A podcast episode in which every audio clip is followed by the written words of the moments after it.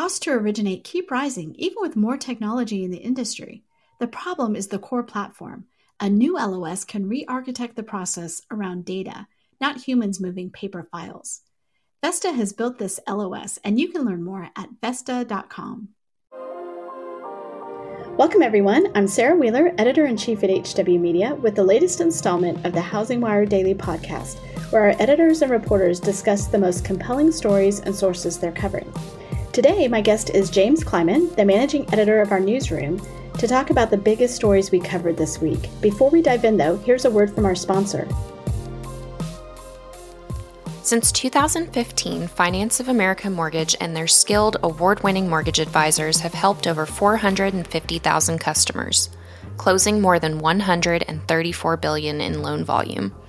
Licensed in all fifty states, plus Washington, D C, Puerto Rico, and the U S Virgin Islands, Finance of America Mortgage is backed by best-in-class lending technology and a wide range of innovative mortgage products that can help turn any borrower into a customer for life. Want to join an award-winning team and evaluate your business? Visit www.joinfamtoday.com forward slash housingwire to learn more. Finance of America Mortgage, L L C is licensed nationwide. Equal housing opportunity. N M L S I D number one seven seven one. w w w dot n m l s consumer access dot org. Equal opportunity employer.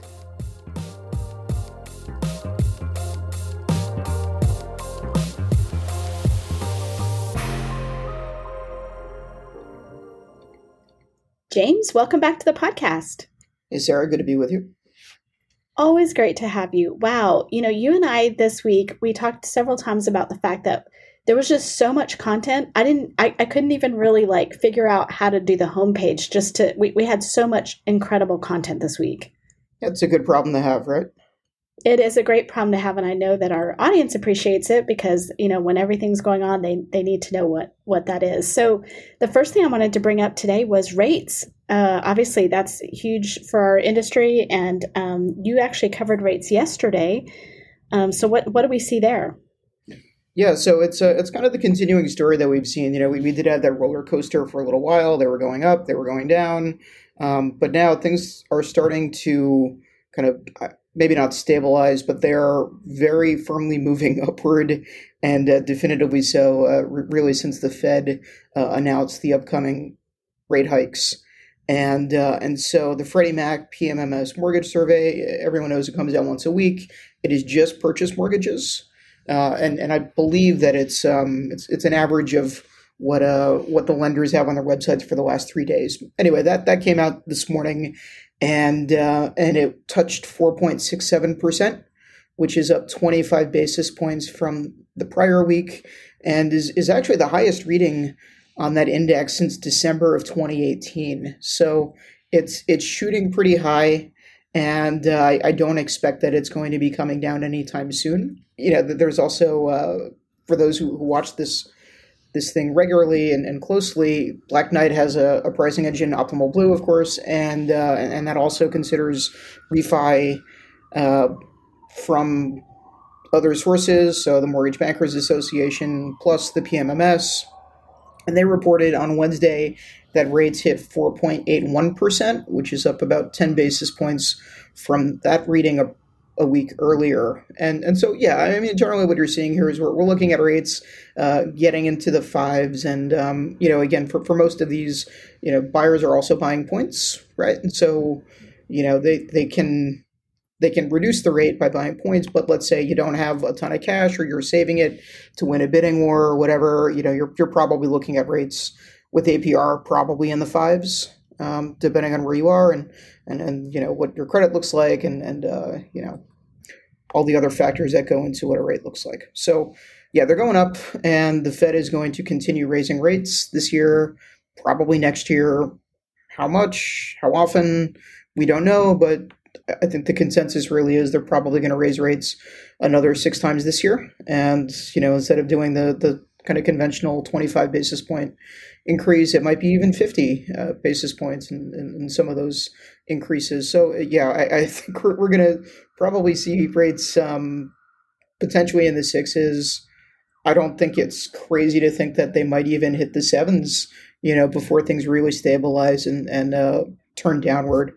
But I, I definitely not an economist, and uh, I'm just uh, kind of reading the tea leaves here. So we'll see, but it's it's certainly not great. And, and then you consider that home prices are uh, at their highest levels ever, and uh, demand is still quite strong. It's it's a really, really, really crazy market right now.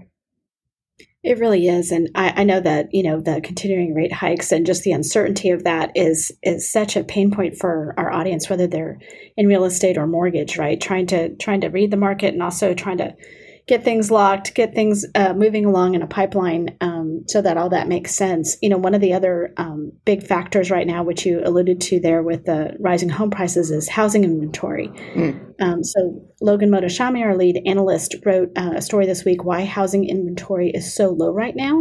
And his main premise there is just that, you know, there was in, in twenty eighteen, when the interest rates went up to five percent, it did it did stall out building a little bit and really delayed building for about thirty months. And then when you have this, you know, demand coming back so strong, when you didn't have the inventory uh, being built during that period, that that's what we're really seeing. Tell us a little bit about about what you're seeing with inventory. Yeah, it's it's really it's. not a great scene. And, and, you know, these things are not also equal in, in various markets, right? So the local housing market in Austin, Texas is going to look quite a bit different than that of, like, you know, Biddeford, Maine, for example. And so, you know, we, we always need to kind of kind of take national statistics um, with a bit of grain of salt, because, you know, these local markets are, are hugely variable, and And and so much of that comes down to how much housing was built there over the last decade. What is kind of the appetite to do so? Is there available land? Can builders, uh, you know, adequately supply demand if, if you know, land prices are really high? Uh, but so having said all that, the national inventory of active listings declined about nineteen percent over last year in March.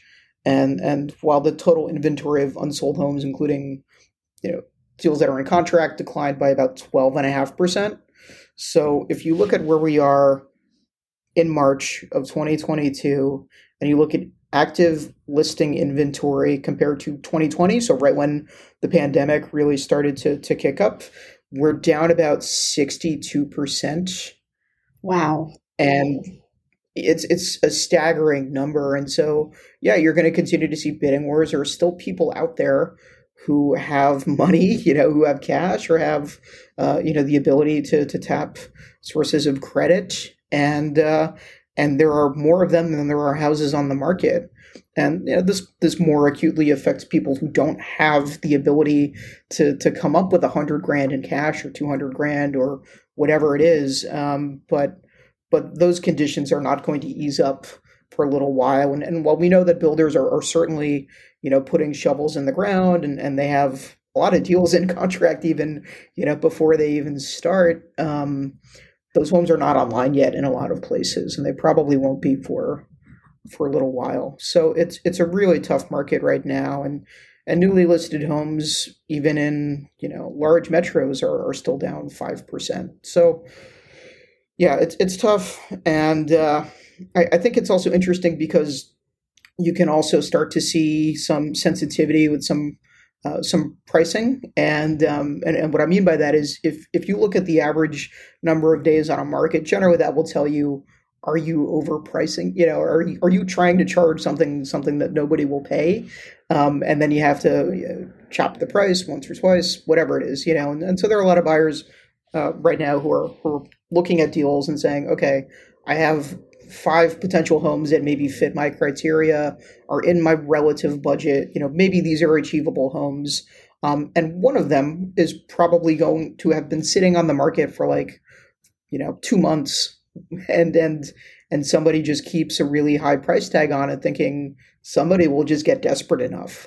Um, and then you look at the data from this time last year, and the, the typical home was only listed for eleven days on the market. That's and and in, yeah, and in March of twenty twenty it was twenty-one days, right? And so these are all still very, very extreme conditions. You know, it's like it's normal, or it had been normal, for a home to be sitting on the market for a few months uh, before somebody put in a bid, went in a contract, and, and everything closed. But uh, we're so we're yeah we're we're starting to see some some uh, aggressive pricing, and some buyers just saying, you know what, that's just not worth it, even though I have so few choices right now. So maybe that's a sign, um, you know, that, that some will consider positive.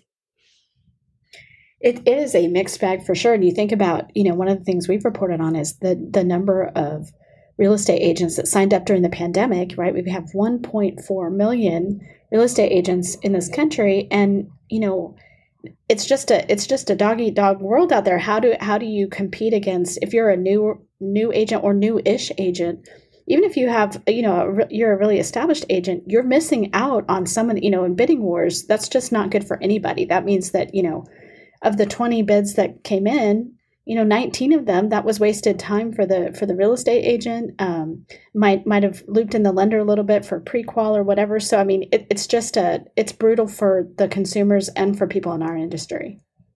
Yeah, it's a huge amount of wasted time, and, and that's true for, you know, people who work in the mortgage space, but especially those who are on the real estate side, and and even more acutely, as as you correctly uh, said, is uh, is less experienced agents who maybe have a client who's bid on ten homes, and every single one of those bids, you know, it was not even a, you know, a top three bid, right? And or, or maybe they get under contract and and uh, they they end up not being comfortable foregoing an inspection, right? And and but the, you still as a as a real estate agent, you need to do all that paperwork. You need to triangulate everything. You need to convince the the, the lender that, you know, your client is is uh, good to go, and, you know, you got to sometimes talk them down from the ledge, and that yeah, there are a lot of soft skills that go into uh, real estate agent work that are maybe not recognized, but it's real time, and um, and it's real money too, because they generally, outside of Redfin, work on commission, right? So um, yeah, I, I remember one of my colleagues, Matt Blake, wrote a story a few months ago about Redfin, and, and they have an interesting model in that all of their agents are salaried and they get some bonuses, but they, they have a very different model. And he spoke to one agent whose clients had put in twenty-one bids on various homes and lost all of them. Oh my gosh. And, um, you know, and, and Redfin is, is interesting in that it provides agents far more leads than, you know, the average um, brokerage shop, it, most of which are, are, you know, kind of built on the model that the agent is, you know, an independent contractor and is responsible for eating what they kill. Um, but so Redfin's a little bit different, but I, I was just struck by how much work goes into writing all those, you know, uh, getting all the documents ready, and, you know, all, all the people you need to to talk to. And, and a lot of these, you know, home buyers don't have, um, you know, a huge amount of, you know, knowledge about some of these areas, and they don't know a plumber, or they don't know a home inspector to to get something in on time. And it's a, it's a really stressful, difficult uh, endeavor. And, and if you don't, you know, if you, if you have twenty-one offers and none of them are accepted, it's um, not only is it a lot of work, but it's still, you know, you go hungry another day, metaphorically speaking. No, that's exactly right. And, you know, uh, the other thing with homebuyers is that they don't have a lot of great options because because of all this demand and, and, you know, people hitting that age, rent prices have also increased. So it's not like, oh, I'm, it's okay, I'll just stay where I am and, you know, try again in six months. It's like in those six months, you're going to pay more. Um, and the market's going to, uh, at least as far as we can tell right now, you know, we don't see prices dropping yet. We'll see. We'll see what happens as we get into the higher, um, you know, as mortgage rates go higher a little bit. What does that do to cool off the market? I still don't think mm-hmm. you're going to see huge price drops. I think it may not increase yeah. as much. And obviously, it's it's all local. But I, I just really feel like if you're sitting out the market right now, waiting for it to go down, I think that's a fool's errand. Yeah, I mean, if, if current trends persist, you know, we, we might see a little bit more active inventory grow in the summer, but it, it looks like it's probably going to be a pretty slow spring. And, and again, we, we've talked about this before, and, and we've talked about this on this podcast, but there are so many people who bought or refied in twenty twenty and twenty twenty-one, and they are looking at mortgage rates in the twos, maybe low threes. And unless they have a compelling reason, like their job is forcing them to go somewhere, or there is some sort of, you know, life event that forces them, they're not going to be able to sell their home and probably get a better home. Better, of course, is subjective. Um, but, you know, they're then looking at rates in probably the fives, right? They're looking at a home that is probably not as big as what they could get for, you know, or what their current home looks like. And so they have very little incentive to move. And, yeah, there's new inventory that's going to come up. but that's also a new build, and new builds are getting more expensive too. So yeah, and, and that just pushes even more people into uh, an, another cycle of renting, and they don't have a lot of power there, right? I mean, if if all the landlords are able to get thirty-two hundred dollars a month for for their properties on average, then, and I'm just making that number up, but you know, that's what the market is. You're not going to find better, and um, it's it's a really really difficult market, especially for younger millennials and people who have not, you know, been able to uh, to save up a huge amount of cash.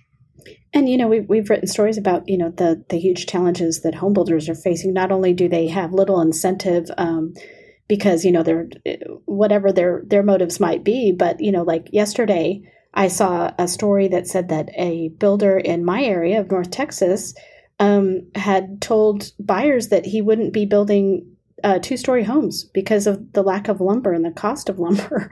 I was like, wow. uh, in my area, two-story homes are pretty common, right? And we don't have basements. So, you know, two-story homes and a, I mean, you would just kind of expect that that's going to be a good part of any sort of um, new build mix. And so, I mean, that's pretty striking. It, it just, there are just an endless number of stories about this is a crazy market. You know, sure. it's it's just not getting getting better. You know, one of the other stories I wanted to talk to you, um, it's sort of it's sort of related. It's the big non-Q, the big non-banks stir up a non-Q M turf war. It's related because you know we we've seen refi completely drive up, and now with these you know higher rates, I I can't imagine who that makes sense for. So we're really seeing the purchase market, and of course, um, you know, some of the people um, who want to buy a home who maybe are really qualified to Uh, buy a home fall outside of the traditional, you know, they've got their W two and and a, and a job that is easy to underwrite. So the non-Q M space is, is taking off. You want to tell us a little bit about that story? Yeah, yeah, this is a really interesting one. And I think pretty much everyone saw it coming, right? If you're a big lender, a big I M B, and, and you're you're looking at very comparatively to twenty twenty and twenty twenty-one, comparatively few refis, which really propped up the market, especially in twenty twenty, right? I mean, who, who would have ever thunk that a, that a black swan event would have uh, been been the thing that that really lifted uh, so many non-bank lenders and and kind of pushed them to go public. Uh, but but yeah, I mean, we're looking at a very different market now, and so they have to offer different products to get different types of purchase buyers because it is a purchase game. You know, I think you're going to see some cash out refis again, just because the home prices keep going up and people have a lot of equity in their homes. But but you don't hear any lenders talking about, oh, you know what? I, I know that there are still three million potential you know refi candidates out there, and we're gonna we're gonna zig while everyone else zags and uh, and try to target them. They're all looking at purchase. You know, that's just not uh, a strategy that anyone's undertaking right now. And in purchase, you know, you're going to have people who fall you know outside of the the kind of tidy Freddie Mac, Fannie Mae box, and so non-Q M is is where it's at, you know, and, and non-Q M is, is a pretty broad term, of course, right? Like you can you can have loans that are non-Q M on kind of the lower end of of um, you know the credit um, game and and things way beyond you know the the standard um, you know eight hundred thousand dollars mortgage, right? So so a lot of them are getting into it, um, but they you know it's it's it's the kind of thing where it's a really difficult business to scale. And that's because it's there's kind of a manual nature to underwriting non-Q M loans, and you need a lot of expertise to do it. So you can't just be like, okay, I'm Loan Depot or U W M or Rocket. I'm going to build a non-Q M division in, in a month or two and, and be able to do this at huge scale. It's just not really achievable. And and so, I mean, they, they would really, they'd almost have to create like a new company within their company to do this. And so I I don't think that any of them are are you know claiming otherwise, you know, it's it's it's a, a known thing in this space, um, but it's it's a market that has traditionally been dominated by smaller, um, you know, often real estate investment trusts or private equity firms like uh, Versus Mortgage Capital, Ellington Financial, Angel Oak. I, I think a lot of people probably know them. Deep Haven, Accelerate Capital. Um, there are some I M Bs that are jumping into the space. U W M, HomePoint. have recently announced that they have some non-Q M products. And, and neither of those lenders say that this is going to be, you know, a, a huge business for them, but they need to offer loans for their brokers to be competitive. And um, there are going to be a lot of dentists who own their own practice, who don't get a W two, and people who own their own marketing agencies, and people who are in tech, or people, you know, who, um, you know, certainly are, are, I think, not very risky borrowers, um, but just don't really work for a Fannie and Freddie loan. Uh, but yeah, I mean, it, this does represent a turf battle, right? So it's those Accelerate Capitals and Angel Oaks and Ellington Financials and Deep Havens that are now going to be going toe to toe with um, with some of these big I M Bs that, you know, are, are kind of dabbling in the market, I would say, uh, which is different than, you know, an Angel Oak, which really kind of does this as its bread and butter. So it's uh, it's an interesting, if I think expected, Uh, development in this space, and, and certainly one to watch, because it's um it's a business that is probably going to reach north of forty billion this year, you know. So it's it's not huge, but it is it is definitely a growing space. Last year, it, non-Q M securitization volume hit about twenty-seven billion, and um, I think there are a lot of people out there who believe it's going to hit maybe even sixty this year. So. Um, we'll, we'll see how it goes. It's um, it's certainly an interesting space, and, and I think because the loans are a little bit more complex, and and um, you know, you have different uh, different uh, business models in there. Like I said, you have those real invest real estate investment trusts, and you have uh, private equity companies. So um, yeah, we'll we'll see how it goes. It's uh, it's one to watch for sure. James, so many moving parts. We're going to be keeping an eye on all of it. Uh, really appreciate what you and your newsroom are doing to keep us informed. Um, thanks for being on. Thank you very much, Sarah.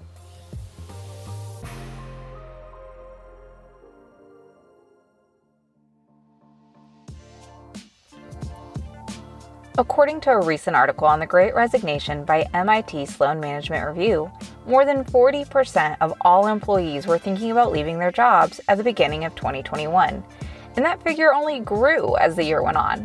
So how are leaders finding ways to retain valued employees? Or maybe you're even asking these questions as a leader yourself. Step one to addressing this? Empowering team members to take ownership of their professional growth.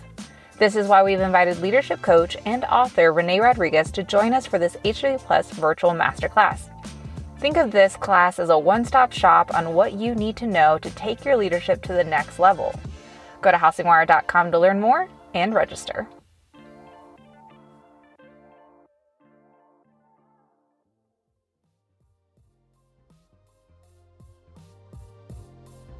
Thanks for listening to Housing Wire Daily. If you haven't already, we'd love for you to take a minute to rate the show or leave a comment. We'll see you back here on Monday for more news and insight.